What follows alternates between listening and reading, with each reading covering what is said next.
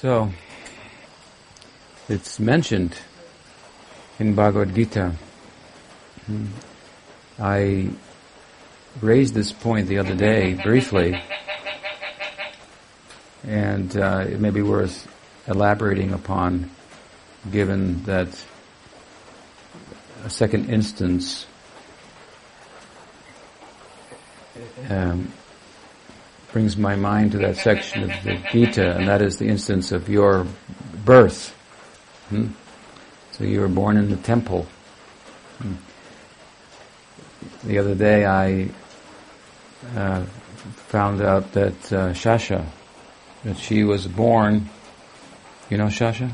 Shasha. She was here from Nosara. She was here yesterday.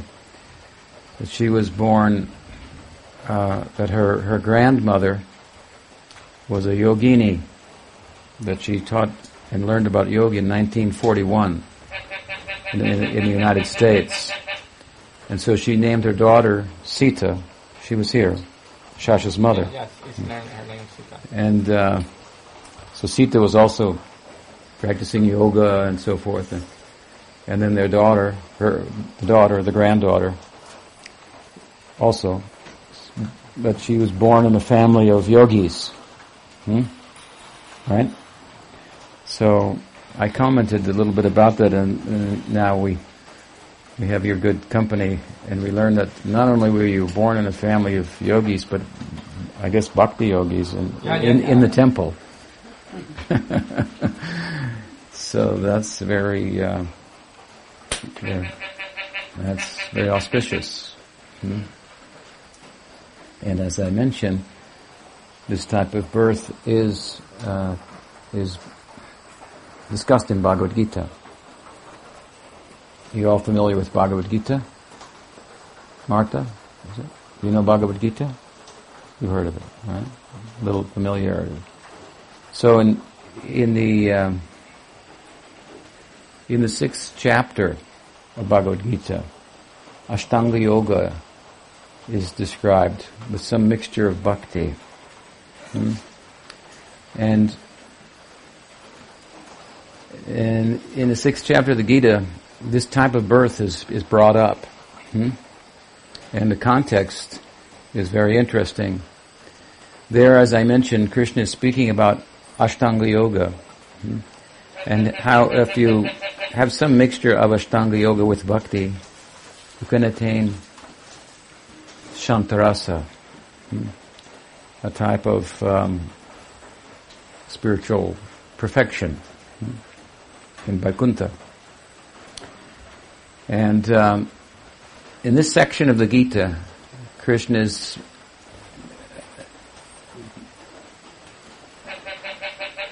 I want to say he's compelling, compelling Arjuna to move from a religious orientation in life to a spiritual, experiential orientation, to a mystical orientation. What I mean by that, of course, is that every different religion, like Christianity and uh, Hinduism and uh, Buddhism, uh, Islam, they have the the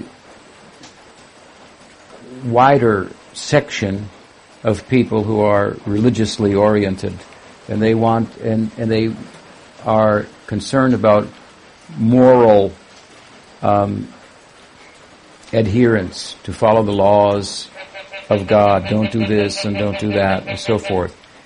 And they tend to think that this is the essence or the sum and substance, the entirety of the teaching. Hmm? Morality. Hmm? Each of these traditions, however, has a mystical heart and a mystical representation. Hmm? Islam has the Sufis, for example. Hmm? Hmm? Hinduism has different forms of Vedanta and yoga. Hmm? There are some esoteric forms of Christianity also. Hmm? And while these mystical traditions really represent the the heart of the tradition, whereas the moral and religious orientation is very kind of superficial. Hmm? Um, after all, morality, it only pertains to this world, and and it is a, a means to uh, try to make us better in this world. It doesn't have much to do with the world thereafter, only to the extent that a moral life might be supportive hmm, of a spiritual life, hmm, in that certain things that we might do to be morally correct hmm, would uh, in some, might in some way create um, an environment and a state of mind within us that makes us more inclined or interested in real spiritual pursuit, in pursuit of mysticism and, and the spiritual experience, hmm? and and some concern with uh, with really um, the self. We talked about the Atma last night a little bit. Hmm? So concern, what, mysticism is concerned with the self and its prospect, and religion is concerned with the false self, so to speak, hmm? the bodily and psycholo- the biological and psychological self, and making it good in this world. Hmm? One is supposed to complement the other. Religion is supposed to complement mysticism. But oftentimes we find that the mystics are rejected even by the tradition that they're part of. Jesus, for example, was a Jew, and, and but he was a mystic. Hmm? And so he was re- rejected and crucified. Well, he was rejected by the Jews and handed over to the Romans and, and crucified. So while religion is, is, is meant to foster mysticism, oftentimes what happens is mysticism appears very different, so different to the religious orientation that they think it has nothing to do with the religion. Hmm? So they want to hang them or b- burn them or nail them to the cross and so forth. Hmm? Hmm. So, at any rate, in this section of the Gita, the first six chapters of the Gita, Bhagavad Gita, Krishna is trying to take Arjuna from a religious orientation to life to a spiritual orientation of life. Hmm? He teaches them you're not the body in this section. He teaches them about uh, uh, the need to move in the world without attachment and so on and so forth. Hmm? In the sixth chapter, he begins to teach about meditation. Hmm? All of this, Krishna is taking Arjuna from a religious orientation to a spiritual orientation, and that will culminate in the direct encouraging on the part of Krishna to Arjuna to become his devotee, to engage in bhakti, ananya bhakti. Hmm?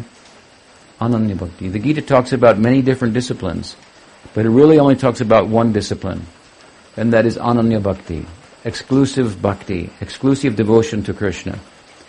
When it talks about other traditions and other disciplines, it is indirectly emphasizing the efficacy, the beauty, the charm, hmm, and the uh, um, superiority, if you will, of bhakti. Hmm? That means sometimes he, Gita speaks directly about bhakti and glorifies it. Sometimes it speaks about other disciplines so that we can have a comparative analysis. Really, it is a, it's a kind of a very pluralistic, the Gita. Hmm? It's a world religions course, well, on Hinduism. And really, it's a world religions course because it speaks about karma, gyan, and bhakti. Hmm? And in the context of that, um, well, yoga. Hmm? So if you look at these words very carefully and the meaning of them, hmm, properly understood, you see it covers the whole religious world whether it be Christian or Buddhist or, or whatnot. Hmm? The orientation, a karmic orientation to life, a, a gyan or a knowledge orientation to life, uh, an orientation, as we said the other night, about having, an orientation about being, an orientation about loving. Hmm? So, Krishna wants to bring Arjuna to be a lover. Hmm? This is what he wants. Hmm? He's a fighter, and Krishna wants to make him a lover. Hmm? This is his, his task. And he's very artful in the way that he does that. Hmm? So the section that we're, that, that your birth reminds me of is toward the very end of these six chapters. It's the moving in the direction of bhakti. Hmm? And Krishna speaking, has been speaking about yoga and about the need to control the mind and the senses. Like I was speaking last night, yoga is very much about control. It's a very systematic method for controlling everything. Hmm? Its goal is omniscience and a kind of unity with the Paramatma so that you can know everything and you can control everything. You can feel at ease. You might think if I can control everything, everything would be all right. Hmm? It's kind of how we live our life. We want to exercise more control, but the world and the circumstances don't don't afford us that often. So it's disconcerting to us. Hmm? I want to make the point here that bhakti is very different. Hmm? Yoga plays into the psychology of the uh, non-liberated soul, the conditioned soul, who wants to control. Hmm? It gives them a, a, a, vehicle for controlling. It's very um, um, very sophisticated. Yoga is a very sophisticated method for controlling. Like I said, you can you can control your internal organs, you can control your digestion, hmm? control your mind. You can get powers of the mind that you would not otherwise have. Hmm? You can say things to people. You can answer their questions before they ask them. This kind of thing you can do. Hmm? So it's very, yoga is very powerful vehicle. But here I'm talking about Astanga yoga. Bhakti is also a form of yoga. Hmm? But it's not about controlling. It's like this. Hmm? You know? You know the story of Draupadi? Draupadi? Draupadi was friend of Krishna. She is a Puri Sambandhi. Means she loved Krishna like a friend in the city, just like Arjun in Sakyarasa. Hmm? And Draupadi was the wife of the five Pandavas. Hmm? They all have some Sakya Bhav, friendly love for Krishna in the city. Not like in the village, like Sridham, Subal, Krishna's cowherd friends. A little different. Hmm? See, the wife of the five Pandavas, and the Pandavas were put in some difficult situation politically. Hmm? And in the Mahabharata, it's described that at, at, at some point, uh, the enemies of the Pandavas, they won Draupadi in a, in a, in a gambling match. Hmm? It's a long story how that all happened and so forth, but uh, but relative to the point, as soon as they won her, they wanted to publicly um, disrobe her, and um, and and they and they knew that this would, of course, their enemies, as they thought of them, the Pandavas, would be disheartened and uh, and uh, defeated and so forth. So they began to pull on her sari.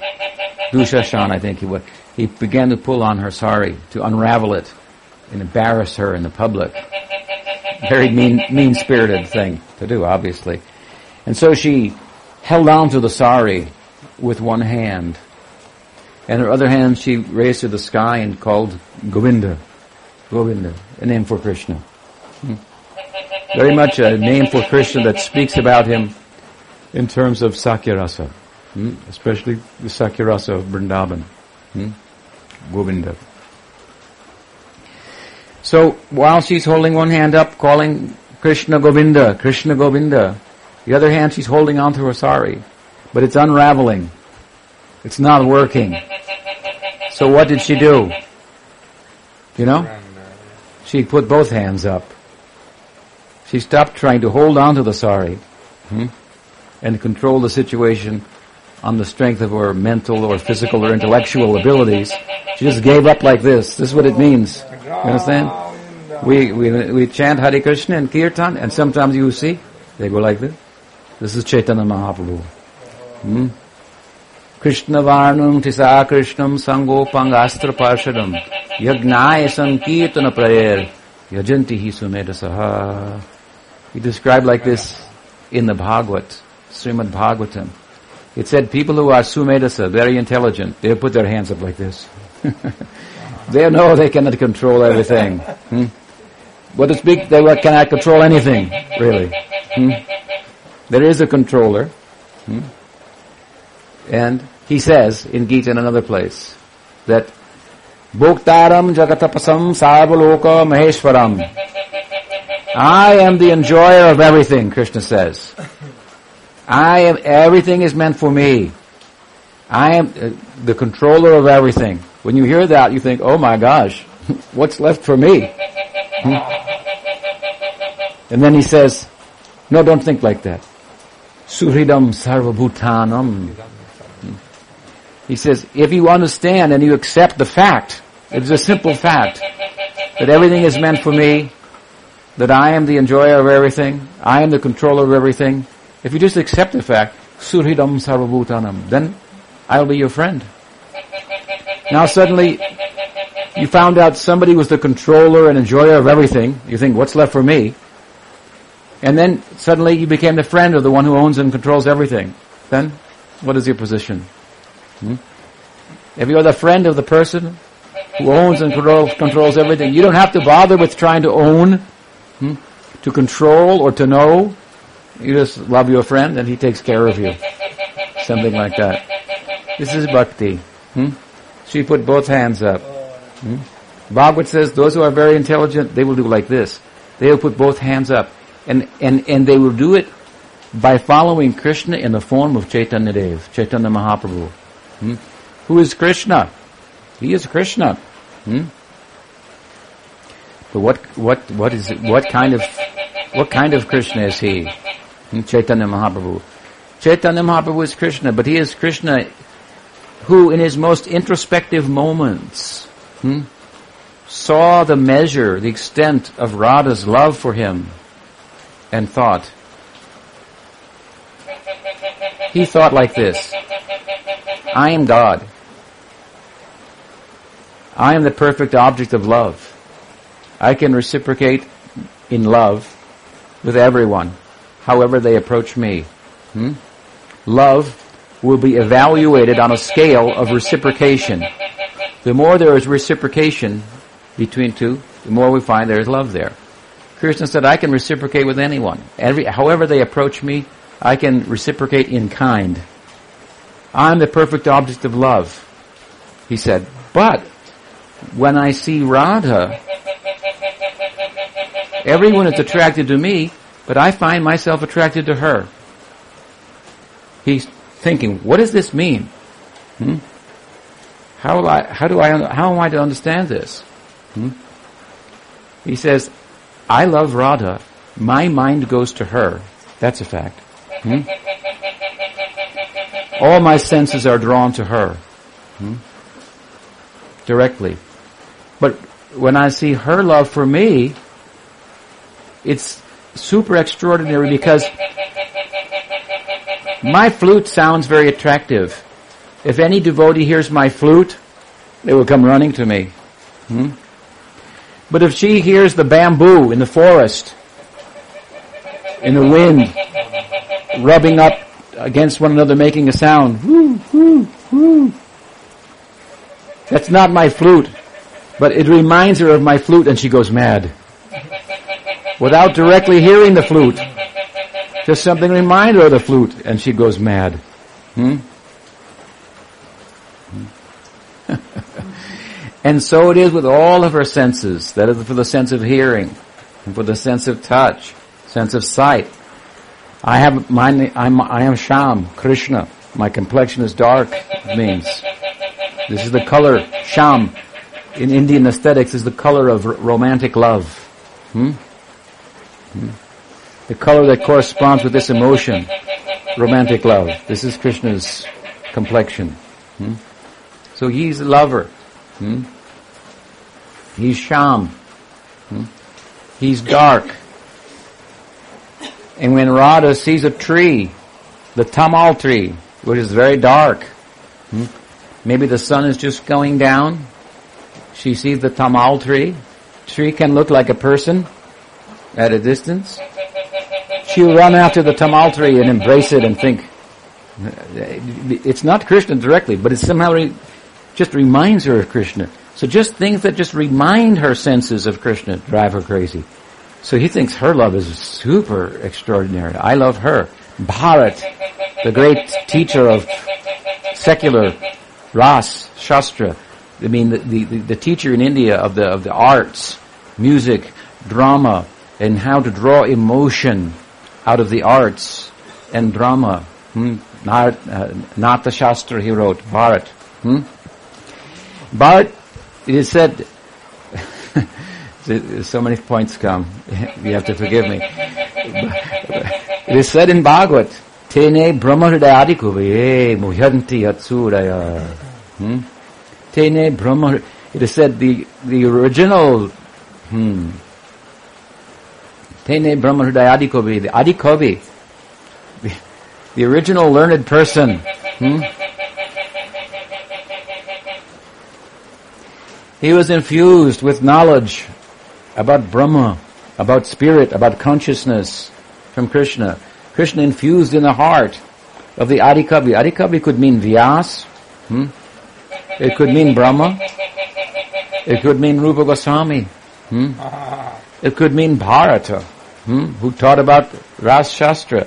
Because Ras Shastra, hmm, in, in, the world of the secular arts, hmm, is only a reflection of real rasa. Hmm? Real rasa means bhakti rasa. Hmm? Why? Because rasa means taste. Hmm?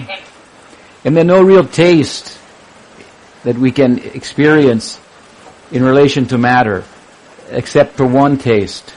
Disgust. Bibhatsa. If you taste matter, hmm? or if you experience matter with your ears, material sounds, material tastes, material touch, material forms that you see, hmm? try it. Use your ears. Listen. Do you have a favorite song? Besides Hare Krishna? you, you think I have a favorite song. I like this group. They play this song. I like it so much. Keep listening to it and you will become disgusted with it. Hmm. that will happen. you can only play it so many times. And then you think, oh God, I've got to hear that. I heard one musician, he said, I had to play that song every, every day, every night of my life. Uh, I wrote it, people like it, I have to sing it every night of my life practically. Hmm? So this is the, this is, this is what Krishna says in the Gita. he says what? Um, hmm, from the yoni, from the, from the, dukkha yona ivate. Hmm? no, no, what does he say? Um, from the womb of attachment, attachment with my senses to material sounds, forms that I see with my eyes, tastes, smells, things to touch. Attachment to those things is the womb from which suffering is born. Hmm? So Jiva Goswami, he said, commenting on secular Ras Shastra, how, you know, this is very sophisticated. The, the world of the arts, the opera, drama, hmm? Uh, you, you, try to create, well, you're, you're, you're, an actor, Fernando, so you know, you, you uh, express emotions in, in, drama and you get lost in the drama and so forth and you kind of get separated a little bit from your material reality and you're in another reality. You're, the, you're that person in the role. If you've done it right, you've become the person. You become the captain of the soccer team. Hmm? Right? That you were playing in that movie. so you, uh, this is the perfection of the acting. You get removed one step, from, loosened from your bodily and mental identification and entered into another another space, something like that. It's a quasi kind of spiritual uh, ex- experience, very subtle and sophisticated, and hmm, drama of the arts. Hmm? Hmm. But Jiva Goswami says, in all of this, secular rasa, even the most sophisticated and subtle form, and you're an artist, musician, you know, subtle forms of material involvement. Mahaprabhu said, Kavitam ba. Nadhanam nadhanam nasundarim kavitam ba. Kavitam means the arts, drama, poetry, secular music, and so forth. It moves you and so it dislocates you from your present position. it creates emotion and, and so forth. Hmm? He says, this, I have no taste for this, Mahaprabhu said. Jiva Goswami said the only rasa that we can experience in the secular realm of rasa is vibhatsa. It is a taste. It's called disgust. Ooh, that tastes disgusting. That sounds terrible. Ooh, I don't like. And if you listen to your favorite song enough times, you'll say, "Oh, it's disgusting. I can't listen to that again." Ah, this is so. This is the nature of material experience. Hmm? But this Bhagavad says, "Tene Brahmardadi Kaviye." The original Bharat, the original Kavi, hmm? poet. It means poet. The original poet, Bharat, who taught the science of poetry, the art of poetry, the math of poetry, the rules of poetry and drama in India. Hmm? Who taught this? Hmm? This was infused in his heart by Krishna. Hmm? But he didn't fully understand it. He made a big mistake. Hmm? A couple of them. He didn't understand that for rasa to be fully tasted and experienced in the full sense of the term, it has to be centered on Krishna. It has to be bhakti rasa. Hmm? That is one thing. And he also misunderstood a very central point of bhakti rasa, uh, the most central point of bhakti rasa. Hmm? And how he misunderstood, this is how. He wrote like this, that in romantic love, the lover and the object of love in, in, enjoy equally. Hmm? Krishnadas Kaviraj writing about this says, Bharat, he misunderstood the whole teaching. Hmm? He threw his pen, Krishna is speaking. Kaviraj's pen. And he says, Bharat does not know about rasa. Hmm? He misunderstood. Hmm? Tene Brahmahuda Adi Kuvaye, Muhyanti, Muhyanti, Yatsuraya. He learned about it, but he was bewildered. He didn't quite get it. He didn't understand it. See what a foolish thing he's written. If we play this out, it means in romantic love between Radha and Krishna, they enjoy equally. No. Hmm? Radha's position and her experience exceeds that of Krishna's thousands of times, he says. Hmm? He says, I love her. My senses are completely attracted to her. But if anything even rem- remotely, indirectly reminds her of me, her of me, it drives her mad. What, what's going on with her? Hmm? What is her position? Then he realizes her position is that she sees something in me that I don't even know about, that I don't even experience. Hmm? Sugar is sweet, but it cannot taste itself. Hmm? Radha is manifest from Krishna. Take the, Another example. You can make sounds with your mouth, hmm? with your breath. With your breath you can make sound. But if you take a flute and put it to your breath, so many sounds. Hmm? Radha is like the flute hmm? of Krishna's pran, hmm? his breath. Hmm? And so much comes of it when we put the flute in front of Krishna's breath. Oh, then so many sounds come. That Krishna himself is attracted to that.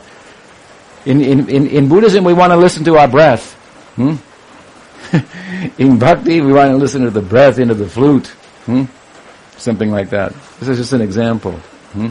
To say that, that what is in Krishna comes out hmm? in the form of Radha. His Swarup Shakti. Hmm? Swarup Shakti Ananda. That is different from Swarup Ananda. The Swarup, the bliss of Krishna his, his swarup, his nature, his form. Hmm? That is one thing. But swarup shakti ananda, that is another thing altogether. Hmm? And he, that is, he is enamored by that. Hmm? So he wanted to taste that. He realizes, yes, I am the perfect object of love. Hmm? I am God. I thought for a minute maybe I wasn't God. Maybe it's her. hmm? Everyone worships me, but I worship her. Maybe they got it wrong. So he's in some kind of crisis. Then he thinks, no, I am God, and now I can understand that what she is all about is me. She's all about me. Hmm? She's all about me only. Hmm? She's so much about me hmm, that she knows things about me and experiences things about me that I have no experience of. So if I want to know myself, I have to know from her perspective. Hmm? From her perspective. Hmm? This is Chaitanya Mahaprabhu. Krishna becomes Chaitanya Mahaprabhu. Hmm? And he comes in the world and what does he do? Krishna's a flute player. We know that. Hmm? But in Chaitanya Leela he's not playing flute. He's playing this drum. This is the flute. Krishna incarnated as Chaitanya. The flute came as the drum. Hmm? That is a fact. Hmm? And what is he doing, Krishna? Hmm? This is his way. Hmm? Krishna Varnam Tisa Krishnam Sangopangasta Parshadam. Yagnai Sankirtana Praya Jantihi Sumerasa. Those who are intelligent, they will put their arms in the air like this. Hmm? And chant Hare Krishna and give up like Draupadi. And what happened when she put both hands up? First she was holding her sari, her cloth, one hand, Govinda, Krishna, Govinda, Krishna, but it's unraveling. Then she gave up. I can't do anything. Krishna, Govinda, and then the more they pulled, the more sari that was there. Hmm? They pulled and pulled and pulled, and they couldn't unravel it. Hmm? This is bhakti. Hmm? You bring the controller of everything into your life. I met a young man a couple of years ago. Hmm? He had long hair, dreads, you know, dreadlocks, long hair. I was speaking to him about bhakti. And he, uh, he said, I think I might want to join your group. Hmm? I said, yes, you're welcome to join us. Hmm? And you're welcome not to join us. It doesn't matter to us. We're just crazy about this and we talk about it. Hmm?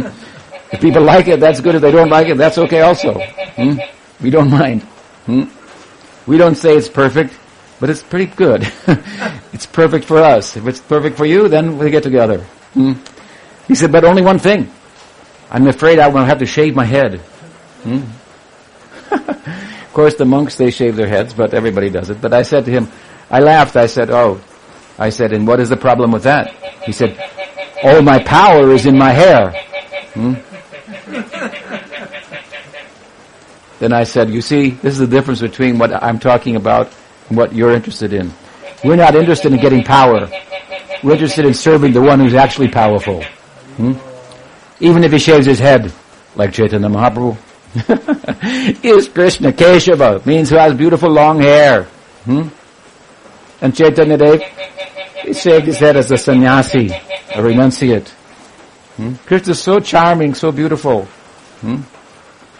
There was a statistic that somebody told me about some years ago in America. It might have changed, but this was a, about 15 years ago. This fellow had read a statistic, and he said, the one thing that the women like least in men is shaved heads.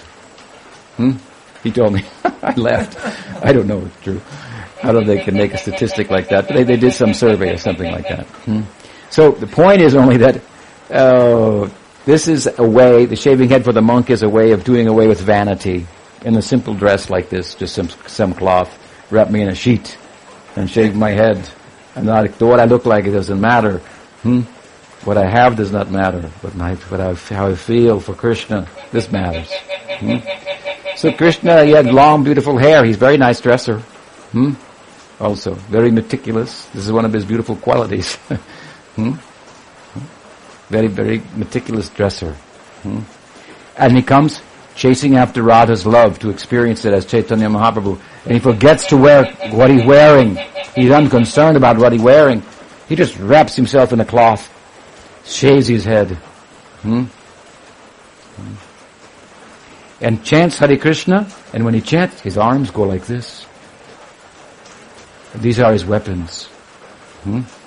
by which he conquers everyone, by love, by affection, by the, he has a, he is a madness, and there is some method to his madness. That is this chanting, kirtan.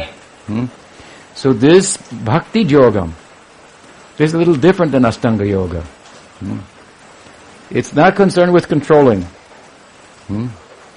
but for loving the controller, by which the controller will, his heart will melt and come under your control. That is bhakti. Krishna akarshani means it has the power to overwhelm Krishna. Krishna is the supreme controller. But by bhakti, hmm, he will be overwhelmed. This is a very beautiful idea. Hmm? So in sixth chapter of the Gita, Krishna is moving Arjuna from religious life to mystical, spiritual life, to knowledge of the Atma and the Paramatma, hmm? and he's bringing him in the direction to Bhagwan and the theology of the Gita and bhakti. And just as he's going in that direction, hmm, towards bhakti, Arjun makes a point. He asks a question. He says, this yoga you're talking about that involves controlling the mind, it's very difficult. He says, I think it might be like trying to control the wind. How do you do that?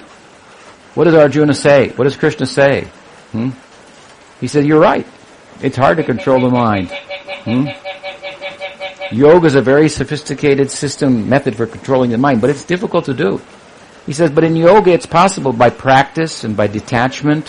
Hmm? It's possible. Hmm? In bhakti, the full face of yoga, it's a different thing. Radha is trying to forget about Krishna. Hmm? She thinks that scoundrel Krishna. Hmm?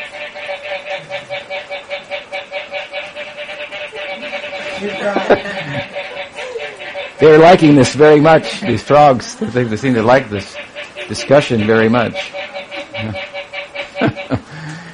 they, in Bhakti, we find Radha and the gopis, Krishna left Vrindavan, he went to Mathura and Dwarka, and they thought, he met us in the night, we came out of our homes to meet him, we gave everything to him, now he's gone.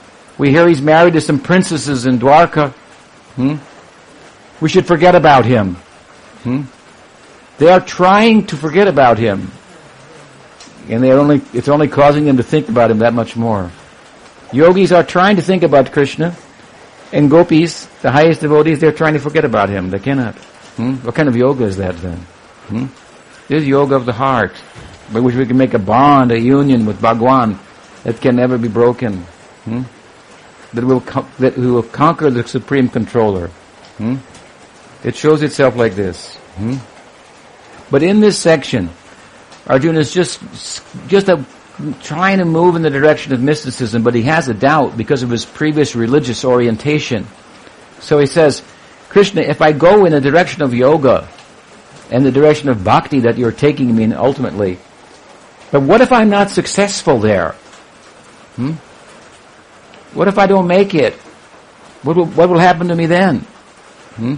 Because I will have given up the religious laws and all the, the, the, the dharma, you're supposed to do this, you have to do this, you can't do that, and, hmm? You see, these are two ends of the spiritual spectrum. There's bhakti, and then there's karma marg.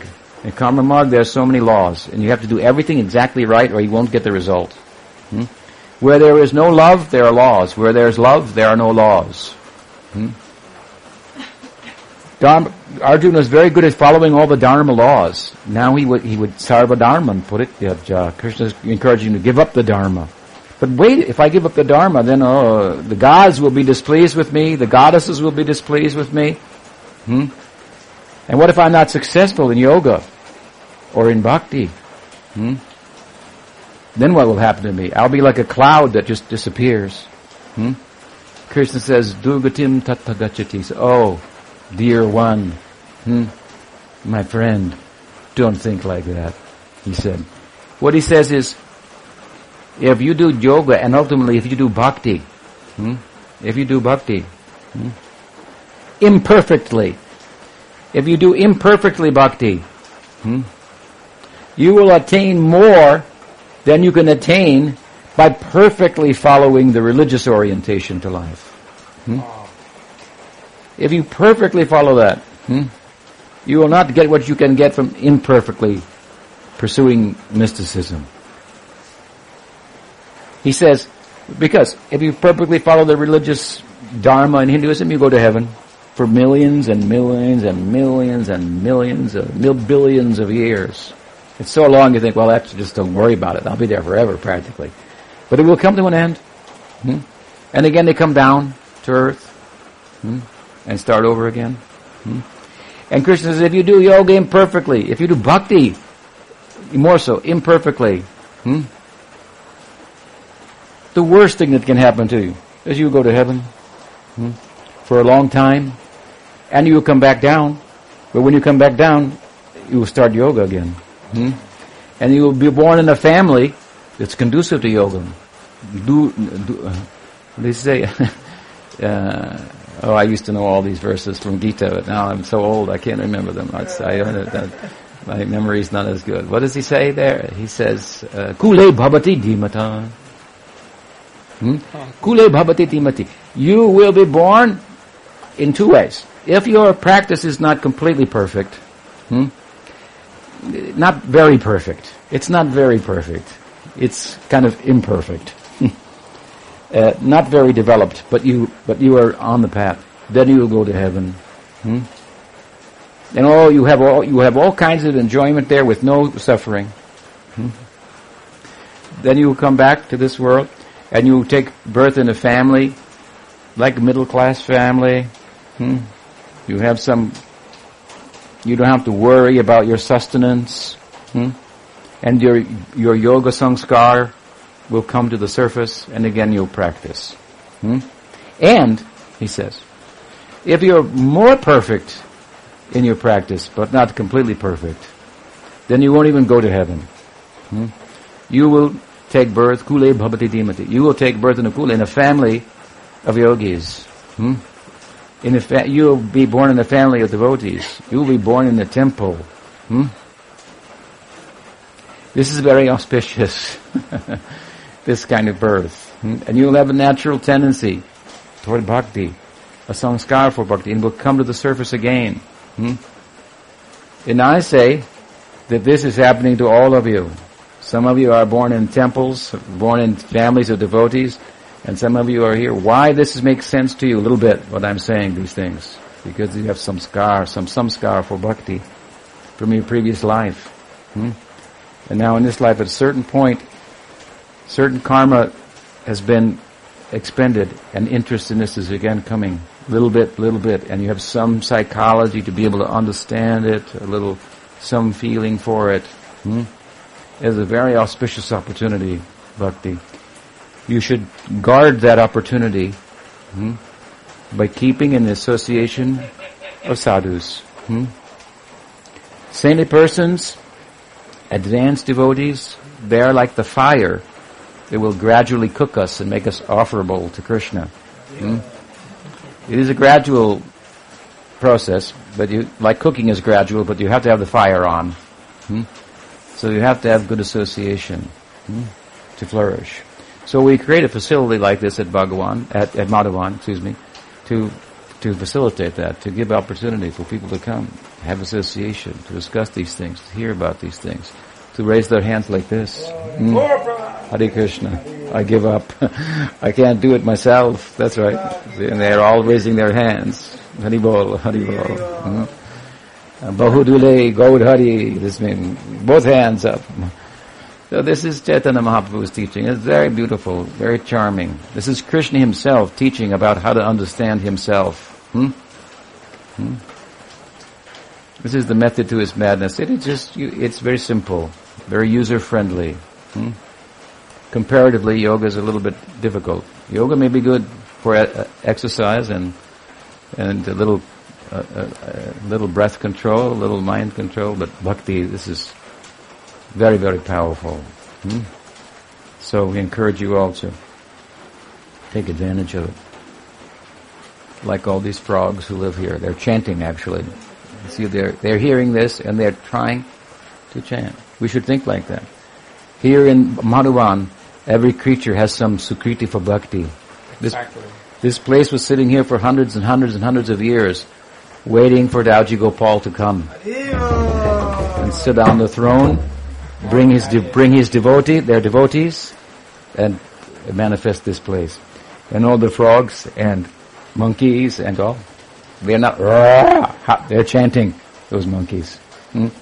You notice they chant at Mangalarti. That's the time they chant. Just at the break of day. In case you didn't get up to the arti, they're waking you up. They're the natural alarm clock here. Wake up, wake up. Hmm? They're saying, wake up. Radha and Krishna, you have to get back to your homes before they catch you out here. Hmm? Something like that. so, take advantage of your good birth. That is, this is a place for that. Come, Dauji have come, to, are you from Costa Rica? Then you're born here. Yes, they, they've come to your country. Hmm? Manifesting this place just for you to take advantage of. You can come and stay here, spend time as much as you like. Hmm? And you'll be reminded of your good opportunity because good opportunities are only as good as we take advantage of them. Hmm? Right? So, that is our brief discussion for this evening? Whoops. Hmm? Any question? What is the time? 7.25. Good timing. Hmm. Yes, Gorsuna. What's the position of the cowherd boys who come from heaven and appear in the Krishna Lila? Because you said that Uh-huh. someone who's um, more perfect is born directly into a family, and someone who's a little less perfect is born to heaven first, and then Why do they go to heaven? Eh, that's arrangement for Krishna Lila. Hmm? Because Brahma was told by Vishnu to get the, the gods and everybody to take birth on earth to facilitate Krishna Lila. Hmm? So they're sent there, waiting for Krishna Lila. It's a special arrangement. It's not the norm. Hmm? They're waiting in heaven for Krishna to make his appearance, staying in the world. Hmm? That's another way to look at it. They'll stay there for millions of years, so they can stay for a long time. Hmm? Rather than going back to the Leela, or well, they could go directly, I suppose, from from passing from this world, take birth in the Leela, but it's some special arrangement. There's no other explanation given. Hmm? But we know, as I say, that Vishnu told Brahma, call the gods, tell them to take birth. Hmm? That's why in some sampradayas they think gopis are, god, are, are apsaras and from heaven and so forth. Hmm? But Gaudiya people, Gaudiya acharyas have explained very, very clearly how that's not the case. Hmm? And so some of them are holding a position there, hmm? waiting for the Leela to manifest. What else? Yes. Um, today is a Ekadashi. In Karma Marg is inauspicious. And Bhakti Marg is auspicious. hmm You can tell us what is the difference and what is the importance for Ramesh is saying that today is a Ekadasi, and so in the Karma marg it's thought to be inauspicious, and Bhakti marg is thought to be auspicious. Once I was walking with Prabhupada, hmm, and uh, one of my godbrothers asked Prabhupada, Prabhupada is Bhakti, is, is, is, is, is, is, um, is Ekadasi inauspicious or auspicious? It's the eleventh day of the waning moon and the eleventh day of the waxing moon. Eka, Eka, Ekadasi means eleventh. Hmm?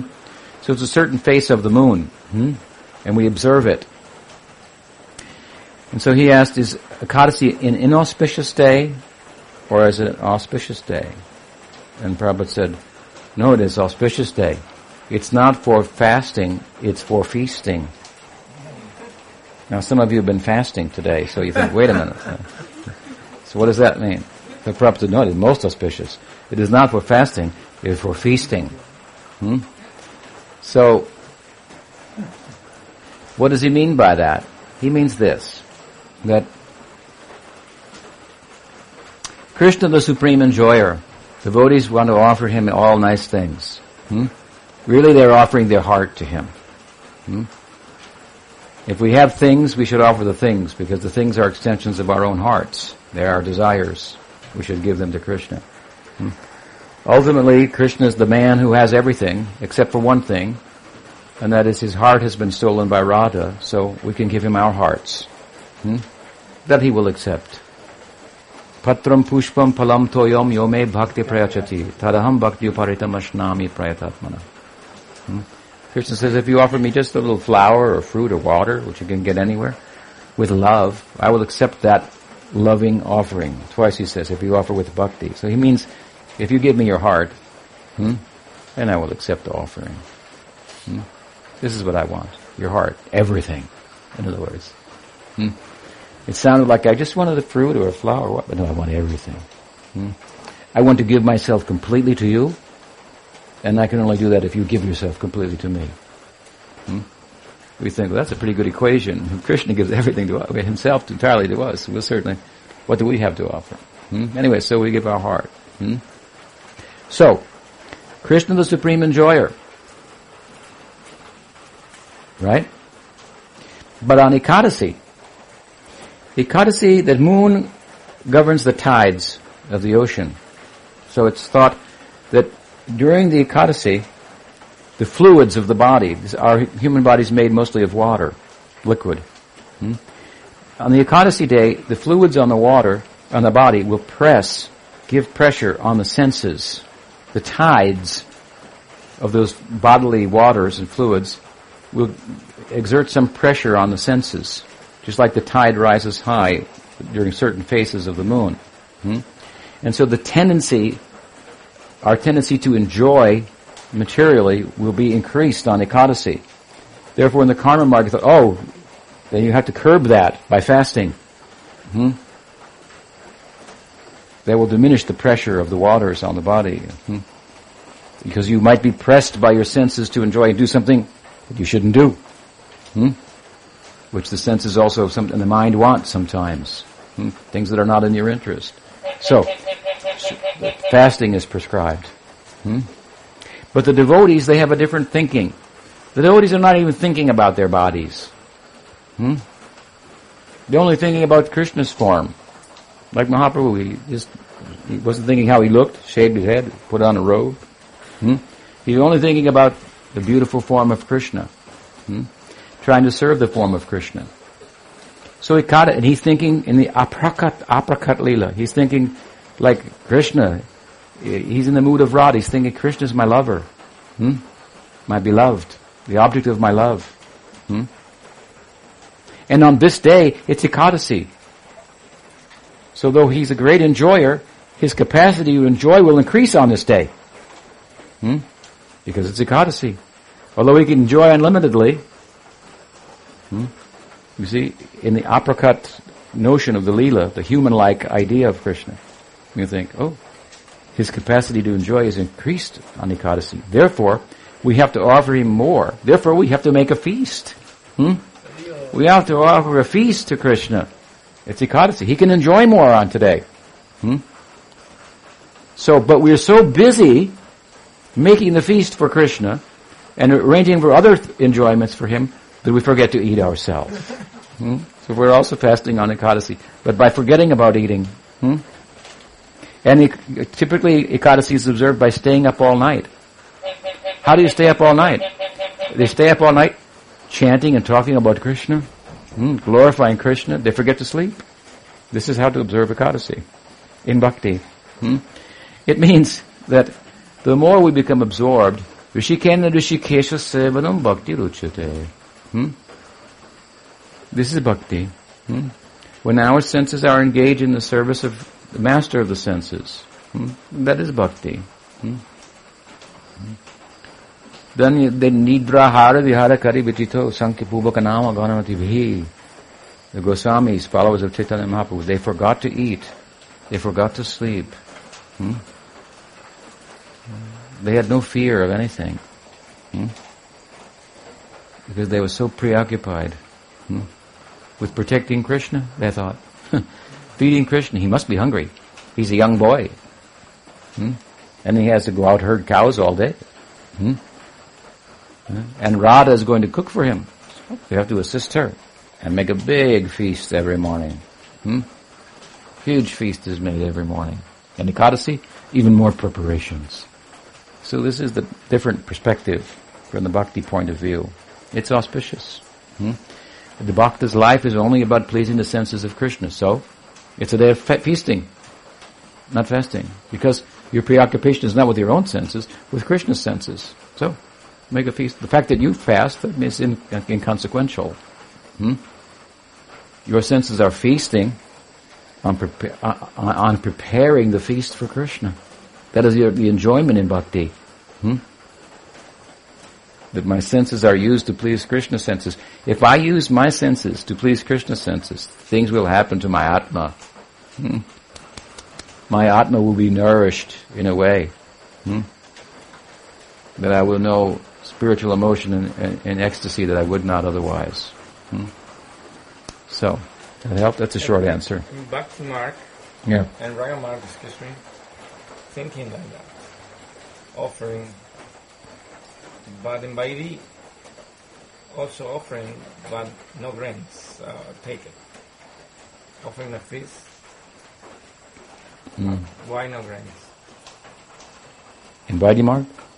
And, yeah, also in, in our Mark. Yeah, and it depends. Different moths may do differently, but many moths, they, they, if you, they may depend. You may offer to Chaitanya Mahaprabhu, you may worship him as a devotee. Hmm. He observed Ekadasi, so then you offer him Ekadasi preparation. Depend on the, the, bhava of the devotee. Or if you offer, to Krishna, then we, we can offer all that kind of nice thing to him. Hmm? Possible.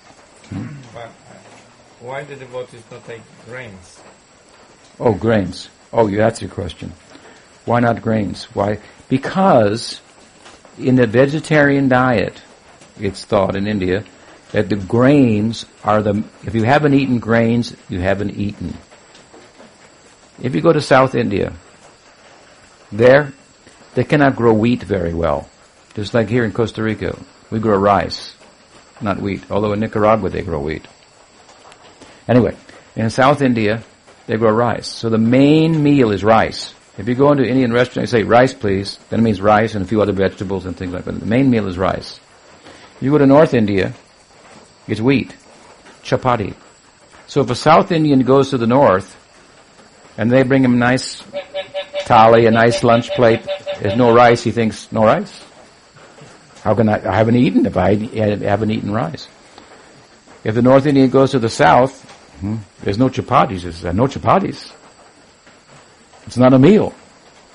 In North America, if you don't eat meat, you haven't eaten. People think like that, right? They think. One of my students, he went home to visit his parents. Father said, open the refrigerator, you can, there's all kinds of food in there, you can make whatever you want.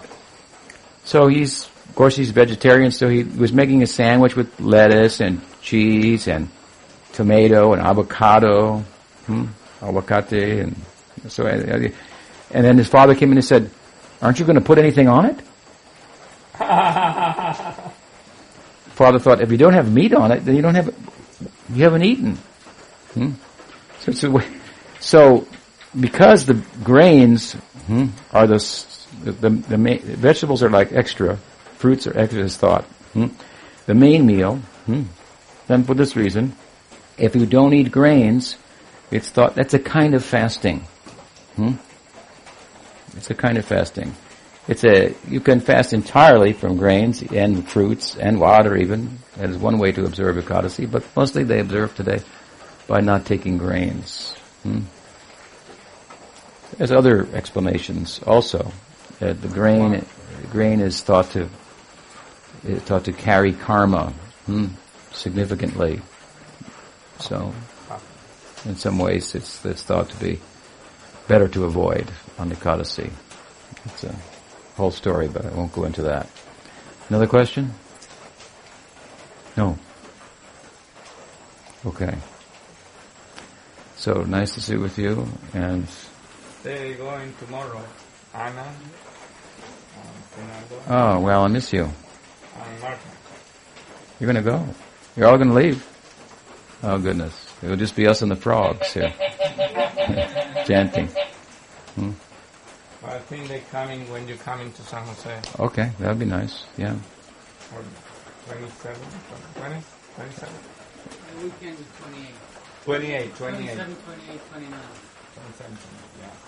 And if Anna, if you don't come soon, we'll have to go to Tamarindo to get you. But she's going to Okay. Panama. Oh, Panama. Okay. Okay. Sisi Dauji Gopal ki jai. Gaur Bhakta Brinda ki jai. Gaur Premanandi.